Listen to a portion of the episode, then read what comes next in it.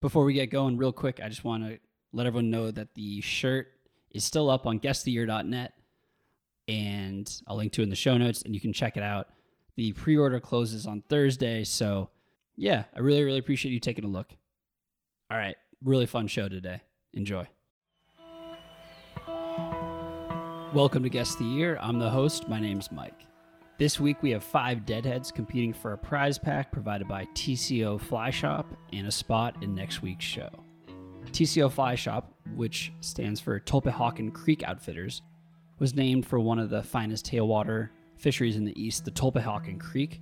They have four locations around Pennsylvania and a significant e commerce business.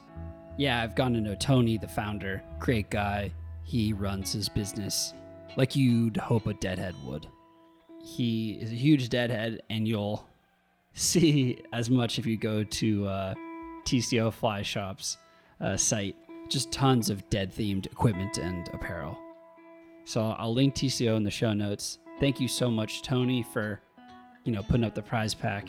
We really appreciate it. Okay, here's how the game works. We'll play the first part of a Grateful Dead live track, and each contestant will use the messaging system to silently guess which year the performance is from. Contestants, who are all on a video conference together, can message in their guesses at any time during the clip or in the 10 seconds after it concludes. Whoever is furthest from the correct year is eliminated. The last two deadheads standing will have a best of three series to determine a winner. We've got our returning champion Garrin here with us, our back to back champion Garrin here with us, and we'll meet the rest of the deadheads in a moment. But first, without further ado, the Grateful Dead. So it goes. We make what we made since the world began. Nothing more. The love of the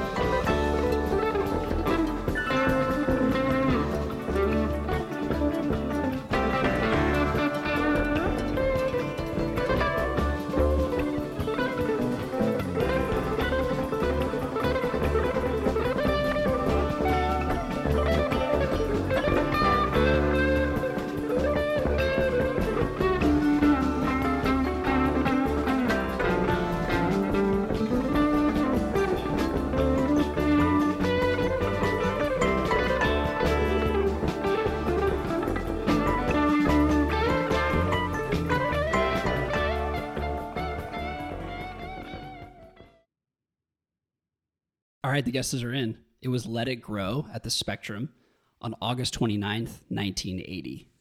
So we only had one person get it exactly. It was Nick. He's 42 from Kansas City. Nick, how did you pull 1980 out of that uh, crazy jam?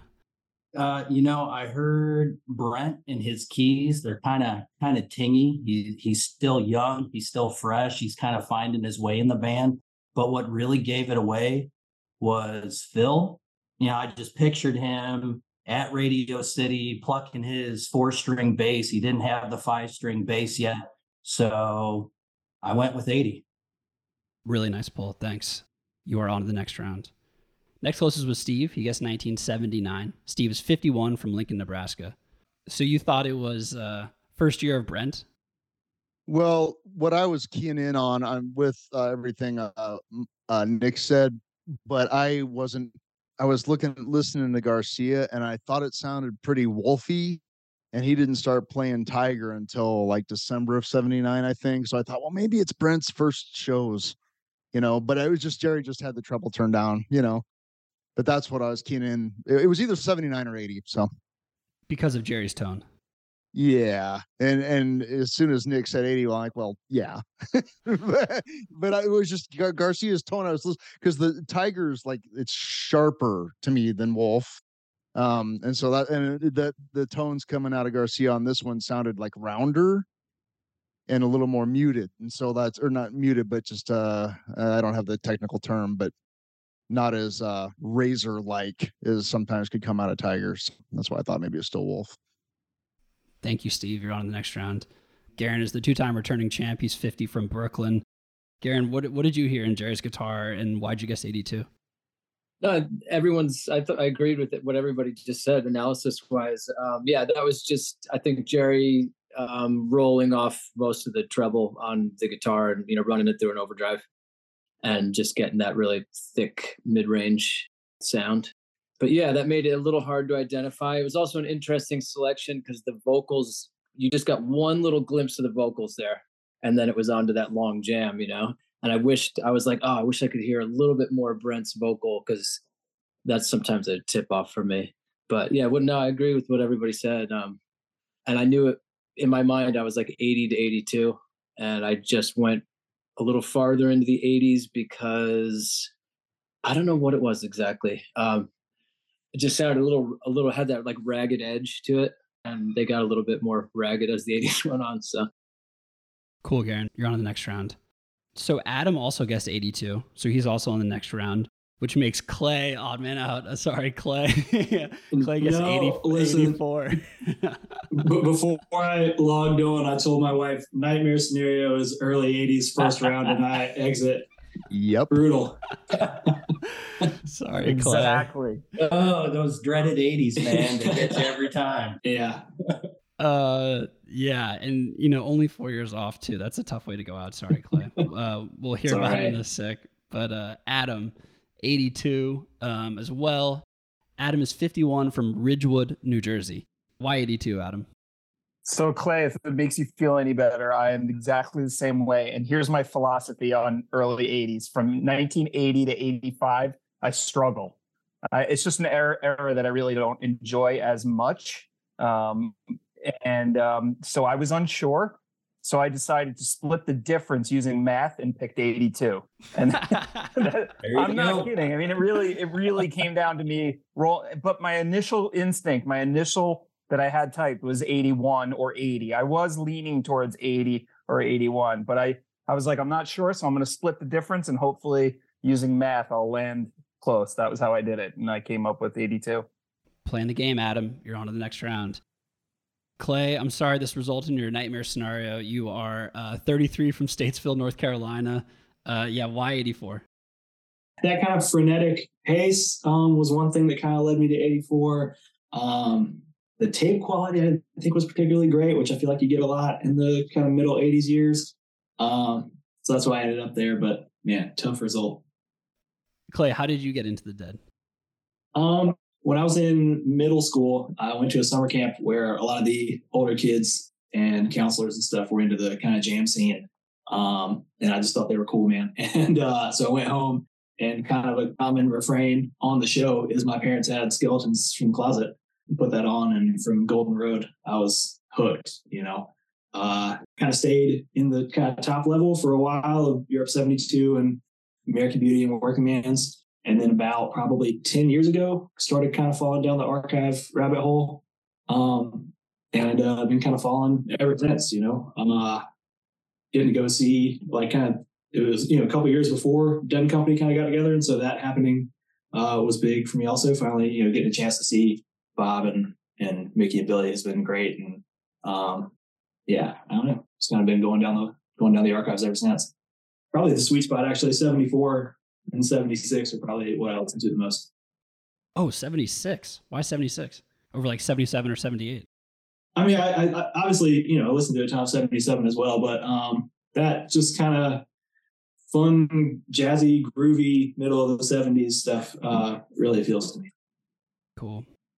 Yeah. Thanks for having me. Yeah, Clay. Great to meet you, and I'm glad uh, you came on. Thank you so much.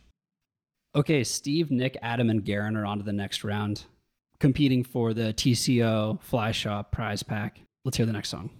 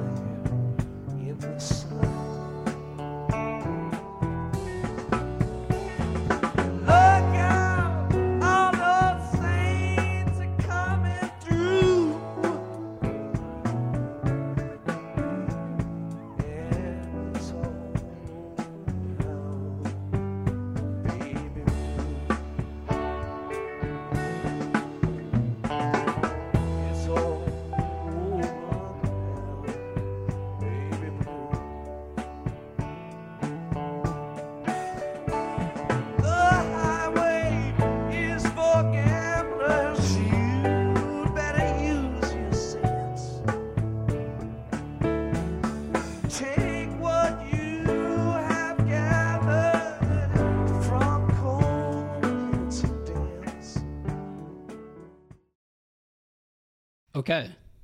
The guesses are in. It was It's All Over Now, Baby Blue at Winterland on February 24th, 1974. So, Garrin, Steve, and Nick all got it. Adam guessed 1972. Sorry, Adam. Uh, but Nick, you sent yours in in about four to five seconds. How did you um, know that was 74? 74 is just one of those years where it has this distinct sound. It doesn't sound like 72. It doesn't sound like 76. Um, it, it, it it's really, it, it's one of my more favorite years to listen to. I love the concept of the wall of sound. Um, I just know 74, or at least I think I know 74 very well. And as soon as I heard it, and I also think Baby Blue it may have been the first 74 was the first year that they started covering that. I don't know. Um, but it, it just had that wall of sound groove where everyone was together, but in separate sounds and channels. And uh, I, I, I just love the way 74 sounds. Thanks, Nick. You're on to the next round. Nice work. Joining you is Steve. Steve, nice pull in the 74. Did you hear the wall sound as well? Yeah, and I also um, was the benefit of that being one of the first shows I ever had on CD. So I listened to it about a million times. And so as soon as it started playing, I'm like, oh, that's 222, 224, 74. Nice. Wow. Nice. which all which has also one of my favorite morning morning dews in it. So that was kind of a gimme for me. it was like it was like seeing an old friend again, you know, like, oh, hey, it's yeah. and what was the CD? Um, was it like a official release? N- no, this was a shitty. Um, it wasn't shitty. It was great sounding, but it was like one that I bought in a record store. This was before, like, right as CD burners were coming into being a thing.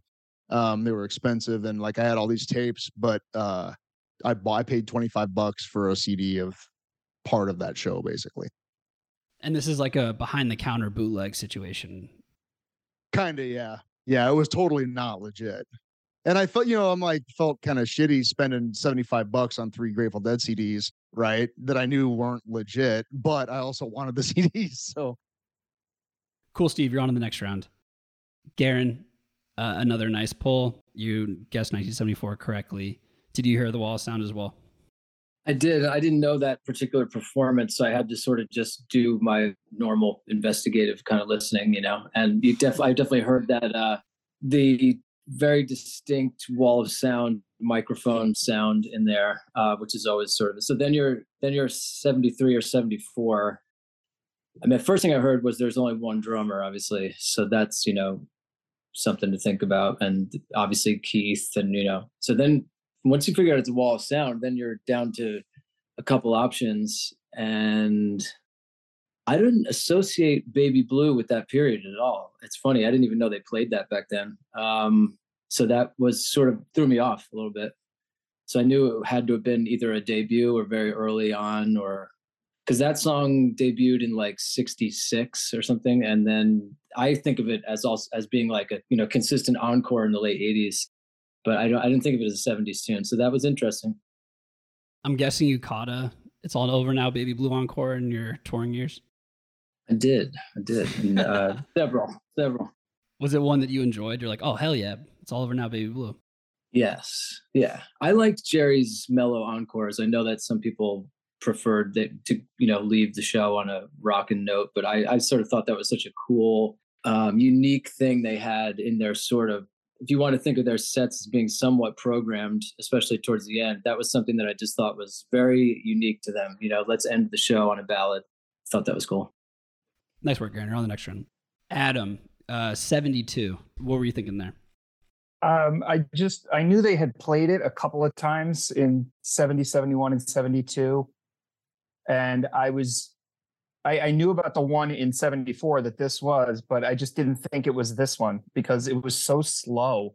And also Jerry came in on the lyric a little bit.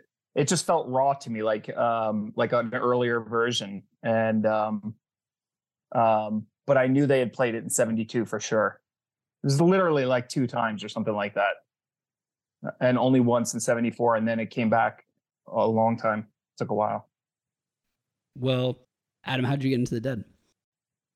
my foray into the Dead started at the greatest Dead show of all time in modern Dead history, of, and that was 329.90, uh, the Branford show at Nassau Coliseum. That was my first show. Um, my best friends, Larry DeTore and uh, Jason Lederman, took me to that show, and they both have passed away, sadly, uh, way before their time. Um, so I continued to just evolve for years. I saw 81 shows uh, from that day on and all the way to the end, and um, just been obsessed with the Dead ever since. Were many of those shows with your pals? Yeah, we went on tour every summer from 90 to 95 in, uh, in between college.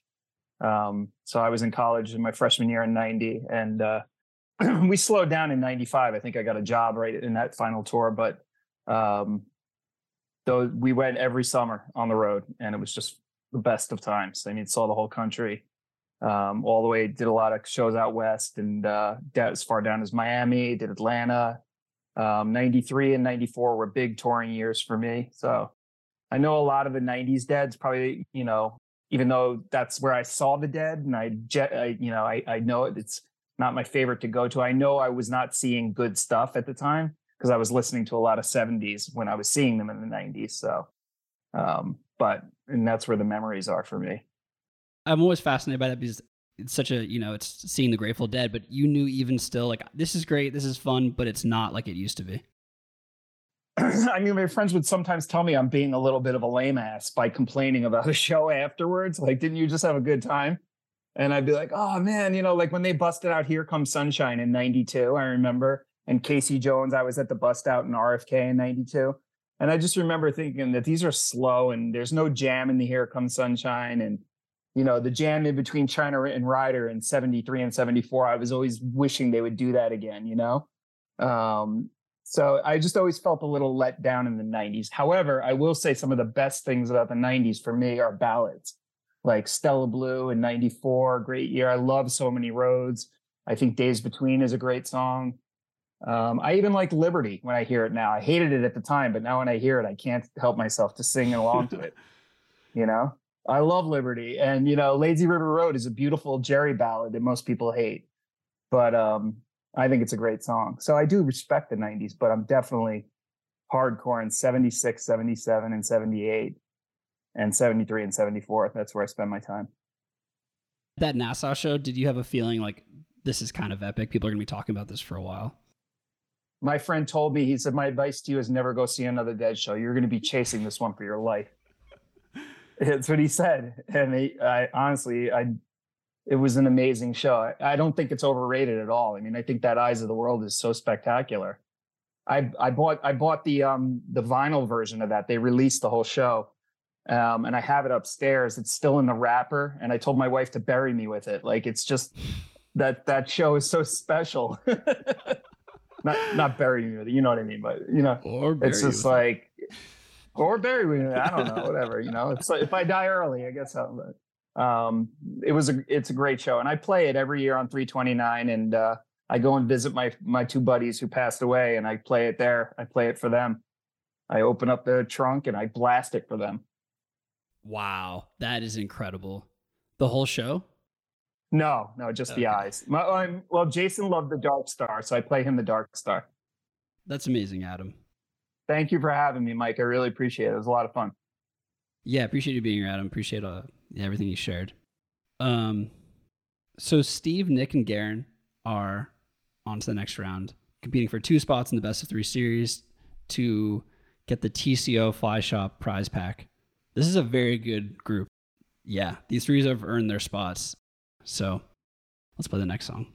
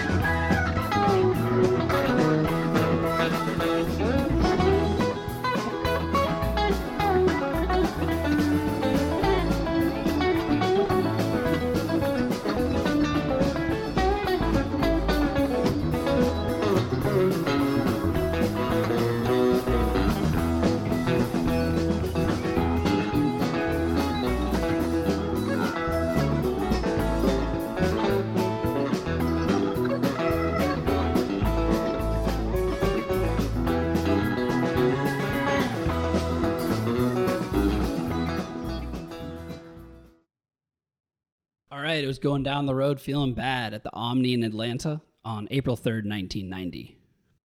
Steve was the only one who fist bumps. He's the only one who got it exactly. Uh, Steve, how'd you suss 1990? Rosebud. It was the guitar. It was Garcia's guitar. And a little bit of the way the drums sound. There was just one little drum fill prior from Mickey. I'm like, all right, that's 90. But it was back to Garcia's tone. Uh, Rosebud was a more refined sounding instrument to me than Tiger, which means I like it less, even though it had the MIDI stuff. But Tiger had this fucking like just tear your head off element to it eh, that Rosebud really didn't have unless it was uh, going through the right distortion pedal. But Tiger by itself was just vicious, could be. And Rosebud didn't really have that. It was a much more mature sounding instrument, and that's what was coming through to that on for me. So yeah, that one that one was kind of tricky, but that it was the it was Rosebud that clinched it for me. That was a good one. Um, yes, that was a good one, and it was Liz who sent that in. Thank you, Liz, who was um in the final a couple weeks ago. Um, thanks a lot, Liz. Nick gets 89 and Garrin gets 87. So our champ goes down. Uh, Ah, uh, Nick, nice pull on 89. What were you thinking there? You know, it it was sounding a lot like I don't know. 89 was just a magical year for the dead. And I was thinking it reminded me a little bit of Alpine 89, but then I kind of heard some some flubs here and there. So I was like, is it 88? I didn't I didn't really think it was any 86 or 87, but I heard heard a little bit of flubs. And I, Steve, I, I I like your observation because Rosebud is a much more mature, polished sound that Jerry had. And you know, he was still playing the Tiger or busted out the Wolf in in in 89. Uh, my first type in was 89. I was like, no, it's 88. It sounds a little sloppy, but then it just kind of came together. I was like, might be 89. So I kind of played the middle and uh took the safe road. All good stuff, Nick. You're on to the final. Nice work. Garrin, incredible run. Why'd you uh, guess 87? well, this is a very nuanced analysis, by the way. It's pretty high level stuff here. Um, yeah, that's a really good observation about Jerry's guitar. Um, I was more focused on, well, first of all, the tones were all very organic to me. And so 90 is just when it gets into, you know, MIDI land, hardcore. And so when I don't hear any MIDI or any really overly processed tones, I sort of I go, okay, I'm moving out of the 90s. Then I just go down. I knew it was somewhere 87 to, well, in my mind, to 89, and the tempo was just so fast.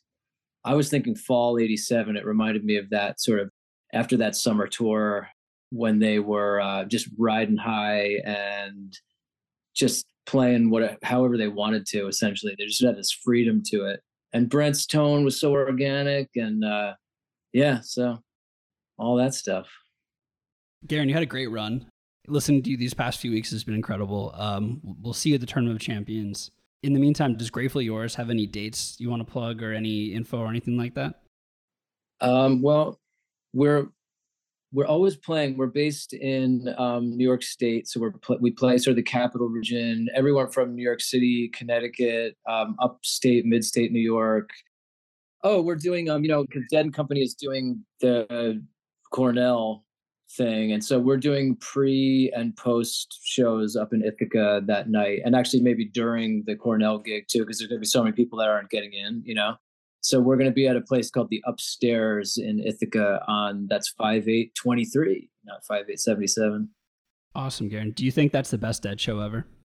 uh no you know the two dates that surround it are such exceptional shows too you know but it deserves its place in the lore I, I would say Awesome, Garrin. Thank you so much for for being here. thank you man i really had a good time thank you Steve and Nick are on to the finals, as I've said, and Garrin just said. This is some high level deadheadery tonight. So I'm excited to watch you guys go. Let's play the first song.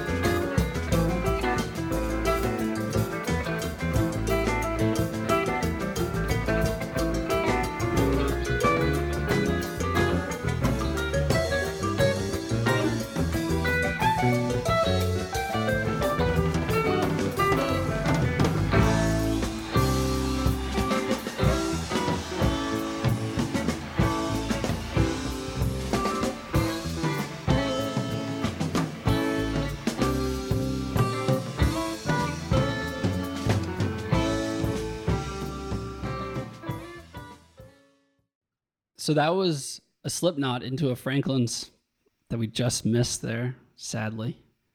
Steve and Nick both guessed 1976. Steve, why'd you guess 76? It was tough. I was, you know, of course, leaning between that and spring of 77. And the only uh the reason what tipped me to 76 was the drums going through Slipknot towards the end as they were starting to slide it, make the transition to Franklin's Tower. Just wasn't as tight as it would have been, I think, in spring of 77. Because there was a, a tonal thing. Um, I was listening for some like more reverb on the drums that in the spring of 77 that didn't exist in 76. And the recording was just I couldn't quite suss that out. So I kind of flipped a coin and went with 76. Awesome. And Nick, you agreed 76. Yeah, I, I, I feel 76 is kind of similar to like 74, like I was talking about earlier. It, it, has this sound that's distinct from other years, but r- what really gave it away for me was Jerry's guitar. You know, he I think it's playing the white guitar. It's got the aluminum neck. It's got this little twang to it. They're still kind of feeling their way through the song. So I knew it wasn't 77 because it wasn't as polished. Um, but the twang of Jerry's guitar just really gave it away for you know 76 which it, to me just has a standout sound compared to other years. Even 77 it, it's it's just a little different. And so I, I knew fairly right out the gate that it was 76 great. You you guys are right. It was supposed it was 76 it was uh, slipknot at the capitol theater on june 19th 1976 so before we move forward nick could you tell us how you got into the dead? Yeah so I'm originally from Chicago and I spent some time in Madison, Wisconsin, up at a boarding school called Wayland Academy, my sophomore year of high school, which was right in like 1995. And little did I know that Madison is crawling with deadheads. And it's one of the cooler places in the Midwest, in my opinion, to go hang out. And the teachers were into the dead. But there's this kid on, on, on my floor. His name was Kevin Coulavar and Kevin didn't really like the music I was listening to. And he's like, man, nah, he's like, you, you gotta, you gotta check this out. And he gave me a bunch of CDs that really changed my life and got me into the music that I'm into today. And a lot of those CDs were, were, you know, it was studio dead stuff. He gave me the first Grateful Dead album, Aoxomoxoa, uh, American Beauty, Workingman's Dead, Shakedown Street, which I still, Kevin, if you're out there listening, I still have your copy of Shakedown Street that you gave me in 1995, man. Um, and then what what really made it click for me was Dead Set. You know, he gave me Dead Set, and I was able to hear everything from the beginning of the Dead to Shakedown Street be, you know, uh, translated into live version. And I was like, man, live is so much better than the studio stuff who is the Grateful Dead? Why are they following me? And what do I got to do to get into it?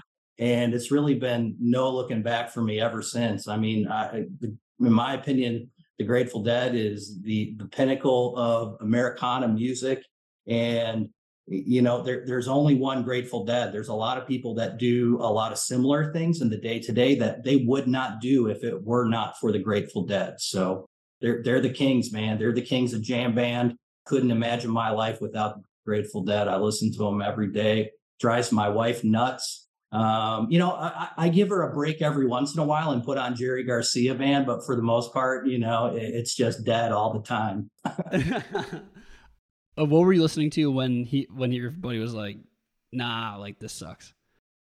So I I was really into Metallica and uh, you know I, I I I had all Metallica studio albums, and I remember hearing like Metallica's live album that came out, and I was like, "This is garbage, man! You know how come they're they're not sounding as good as they do on their studio stuff?" So the Grateful Dead really filled in the gap, but you know it's like the typical '90s stuff: Offspring, Nine Inch Nails. I mean, good good music, but not the Grateful Dead, not the Grateful Dead at all. Thanks, Nick. Appreciate that. Okay, well, no one gets a point. Same situation as the last song. I'm gonna have to do more work here if I'm gonna trip these guys up. It seems. Let's play the next song.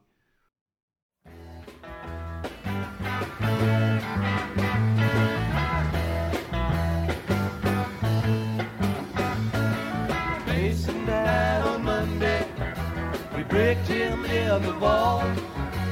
All his children grew and grew. They never grew so tall before. They may never grow so tall again.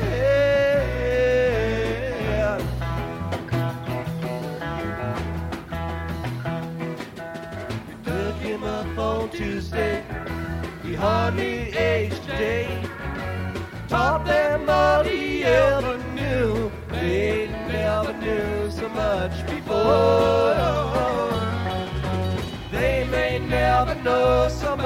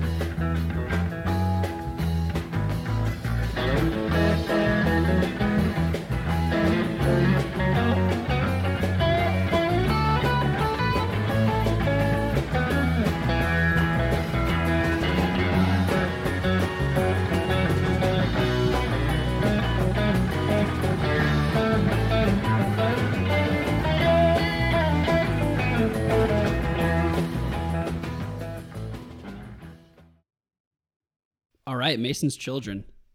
Nick, you guess 68. Why 68?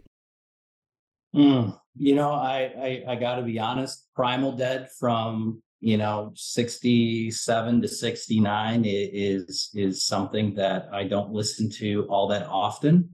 I know you like to trip people up sometimes and you know do 69, but it sounded really really early. Uh, sounded like they were still trying to find their way with each other. I heard Pigs or- organ. Um, and I know they only played Mason's Children for a short period of time. I was going back and forth between 67 and 68, but I took the safe road this this uh, this guess here and uh, chose 68. Great. Thanks, Nick. Steve was a couple years north at 1970. Why 1970, Steve? Because that's the year they played Mason's Children. Bam! I just got school. Thanks, Steve. Don't ask me why I know that, man. It just, I mean, I could be wrong, and I'll have egg all over my face, but I'm pretty sure it was 70 because that was it was around the like Workingman's Dead American Beauty recording sessions that they were working on that. Got it. Yeah, it was Mason's Children at Golden Hall on January 10th, 1970. Good job, Steve. So real, thanks, real close to 69, like real close, but that's. I think they, I mean, and I could be, I think it's like four or five times, maybe it was more, but it wasn't a lot. They kind of abandoned it, which is kind of a bummer because it's a great song. I got to see Phil play it a bunch. Um, then they kind of got the arrangement dialed a little bit, you know, so. Good knowledge. How did you get into the Dead? It seems like you know a lot about them. Well, it's really funny, Nick. You said boarding school and sophomore year of high school because I'm the same deal, man. All right, nice. Yeah, well, so I first I had a buddy from Lincoln. In fact, the building behind me on my screensaver is Pershing Auditorium in Lincoln, Nebraska, where the Grateful Dead played on February 26th, 1973. One of my friends was there. I was two years old. I wasn't there. But uh so anyway, uh my my first sophomore year of high school, a guy I was running around with played Workingman's Dead all the time. His parents were hippies, and kind of not coincidentally, the next year I got sent away to military school for my second sophomore year of high school. um, and uh, and it was there, and that was the Missouri Military Academy in Mexico, Missouri. And um, my company commander there, my second sophomore year of high school, gave me two tapes. Uh, he was a deadhead, and uh, he gave me six the second set to 62186 from the Greek Theater and some an 82 Red Rock show that I never really it didn't sound very great. 62186, the second set of that is still one of my favorite second sets. It's just stupidly raw and amazing and ragged, but awesome, right? But anyway, and he gave them to me. He's like, one of these days you're gonna appreciate these, right? And like I grew up on every like Bon Scott era ACDC. I loved Angus Young, um, Black Flag, the Cure a little bit, like I even a little Smiths, and like that's kind of what I was into. The Police, loved the Police, but like what turned what really kind of grabbed me about that 62186 tape was because like touch when I got that tape, Touch of Grey was starting to hit the radio, right? And so I, there were pictures of Garcia around, kind of you know gray and wearing the red flannel and looking a little you know Garcia-ish, right? And I and and and on the not fade away on the um the you know the end of that second set, it's, just raw and awesome. And he does the fanning thing, and I was really I loved uh, when Angus Young did that on Let There Be Rock. Like that was my favorite things ever. And so I like had this vision of gray, grizzled Garcia doing the not fade away thing. And it just really hit me, you know, like, holy shit, like that's that's intense and just cool. And it made me laugh, frankly. You know, this old this old guy's out there just wailing all you know, is that really that's kind of and then the encore that night is, is uh Brokedown Palace. And like I said, like I was into Black Flag and I was an angry young man. But the solo in that Brokedown Palace is there's a ton of distortion on it and it's human, like there's a little finger flubbing in it. But that song like calmed me in a way that you guys can probably appreciate. You know what I'm saying? Like it was very human and very just honest. That's the thing that's always come through with me is like with the dead, you kind of get what you get, right? All of the frailty and all of the dysfunction and you know they're just this giant musical clusterfuck right that that eh, has this power that nobody can really bottle or explain or anything you know and we all have our different experiences with it but so finally like i long story I ended up in northern virginia south of washington d.c where they played a lot so i saw my first show uh, at rfk in 1990 um, and that dark Victim or the Crime and dark star kicked my ass is the what I'll say that because my mom will probably listen to this. Uh, but then the post drums, uh, the post drums, like I started to hear like space. I mean, I can't even, you know what I'm saying. It was raining. The field at RFK Stadium was a mud pit. It was insane. It was insane of just epic proportions. And uh and they and I knew when they were coming out of space, I'm like, because I was like, I was terrified. You know what I'm saying? Like, I was just, I was terrified. But then I started hearing, I'm like, that's all along the watchtower. There, and I started shaking my friend. It was our first show. So I'm like, they're gonna play all the watchtower. And he's like, oh my God. And they did, and it was amazing. And then they did like the Dear Mr. F- you know, Hey Jude, Dear Mr. Fantasy, Hey Jude, finish the set with Touch of Grey and the wait for the encore. And that was it. I was done. That's I was a deadhead. Period. you know what I'm saying? Um, in the movies, the company commander is always a hard ass, but it seems like yours was just a super cool dude. You know, he had to keep up the hard ass front. You know what I'm saying? But uh, but on the backside, uh, there was literally. Uh, I'll keep this brief, but we had uh, did like a uh, a Sunday review where you put on all the dress stuff and do a march up and down the field for people and stuff with the band and the flags and the you know guys in lines marching. And there was one time when uh they were doing awards or something. So we're just standing. I was in the marching band. I played sax, and we're just standing there, kind of at the back of the field. And my company commander does this abrupt, like about face, and just starts marching off the field. And everybody's like, "What the fuck is going on? What's he doing? Where's Curtis going?" Right. And the second in command just kind of marched up. I was like, "Well, I guess I'll stand here now." And I found out, you know, he blamed it on dysentery, but I found out the next year that he was he was losing his mind.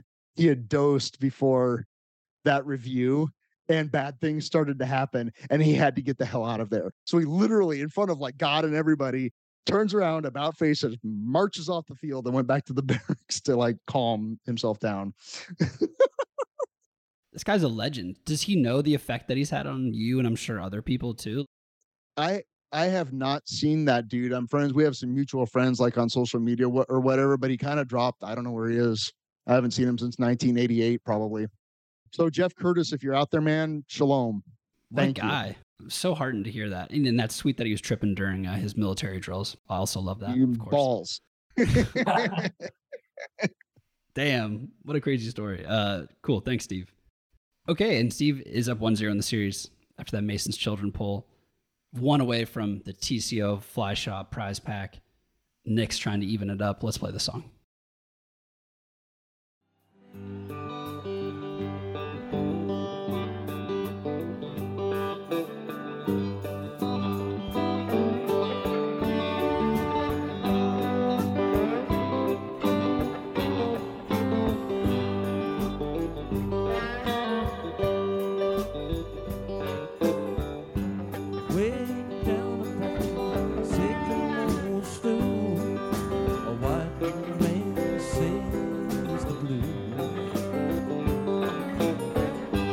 cedo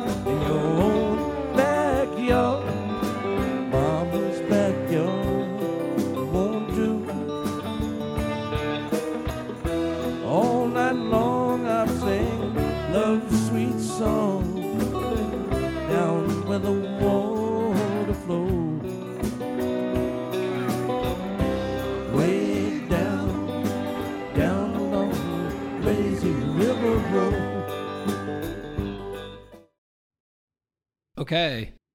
The guesses are in. That was a very pleasant Lazy River Road. And these guys are one year off in what they think it was. Um, Steve, you guessed 1993. Why 93? Well, to me, it sounded like kind of the end of the Dan Healy era in '93, uh, going by the sound of uh, the drums and uh, Garcia's guitar tone again. Um, but it just sounds like '93 to me. No, and no Bruce, you know. So Great, thanks. And Nick, uh, you guessed 94. Yeah, I originally had 93 typed in, but man, Jerry, Jerry just sounded tired.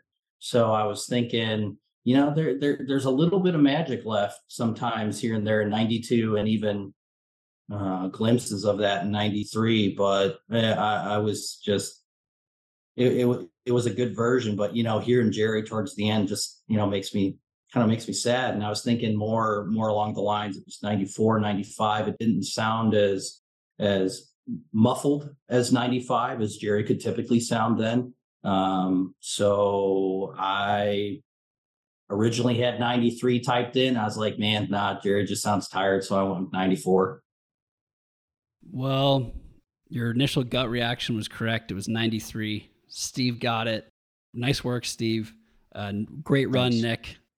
Steve, I want to go back to what you said about Dan Healy's sound. So, how did you identify that within the context of Dan Healy?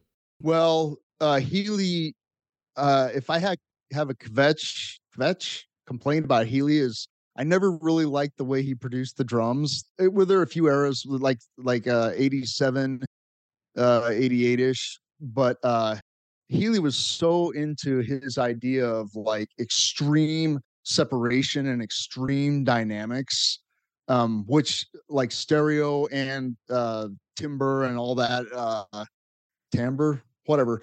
Anyway uh when um oh gosh um john cutler took over the sound i think it was february of 94 maybe um he really kind of scaled that back and turned it into a more traditional uh i mean there was some serial separation but like the drums sounded much different.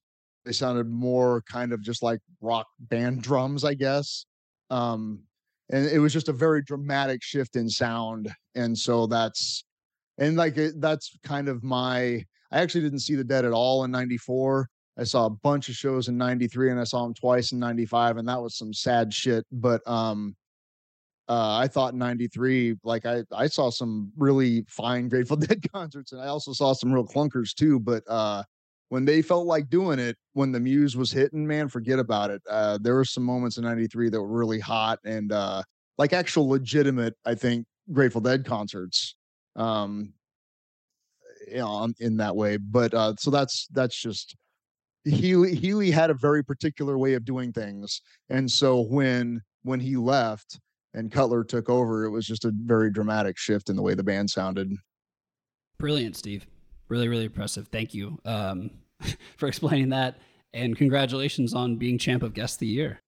Thanks. This has been this is such an incredible privilege to to have these kinds of discussions with people that are like-minded one of my good friends was a past contestant on this deal jack i mean like we have these these conversations and people just look at us like well we're to go over here now. You know? And so to, to, to have you know um to, to like i know that i'm nuts but i know that you guys are nuts too right? You know? Yeah, we're right there with you, man. You're in that's what i'm saying. Like that's what i'm saying. Like it's an obsession but it's pleasing right? And so it's just it's a genuine delight for this uh arena. Like i've i've been i was joking with my wife and kid earlier like i've been i've been training for this night since 1987 you know Love that. Love that. Uh, Uh-huh. Mhm. Nick, nice run. You, you know, you know what, Mike? I didn't get caught up in the '80s as bad as I thought. You know, I was just another dude, you know, emailing you, and I was like, man, I'm gonna go down in the '80s, but you know, to go down in the '60s and the '90s, you know, I'm I'm I'm way more of a '72 to '78 guy. I, I eat that shit up all day long, man. You know, I, I- I'll listen to that stuff all day long. And I was really focused on listening to like 82, 83 in preparation for this. And uh, yeah, good job, Steve. You know your stuff, man. So uh, I, I nobly bow down to you and kudos to you, man. it's it's all the same song man so yeah this has been a, just a thrill so thanks for everybody nick especially you guys yeah that was, this was a tough one you know so that's it Awesome. Thanks, Steve. Congrats again. Thank you, everyone. And yeah, we'll see you next week, Steve. Okay, subscribe to Guess the Year on Apple Podcasts and Spotify for all the show links, including our new YouTube channel. You can go to guesstheyear.net. And if you want to be a contestant on the show, sponsor the show, or make comments and ask questions, email us at info at guesstheyear.net. Thank you so much to TCO Fly Shop, especially the uh, founder, Tony, our good pal. Thank you so much, Tony. And thank you to everyone at TCO for providing the prize pack. Again, you could check out the link in the show notes to TCO. Shout out to Dylan for drawing the posters as always. And shout out to Mason for uh, curating the prize packs. Thanks so much for listening. Thanks to the amazing tapers whose recordings made this show possible. Congratulations to our new champ, Steve. And to our other contestants, thanks for playing. And remember, it's all one song anyway. And I bid you good night. Good night. Good night. And I bid you good night. Good night. Good night.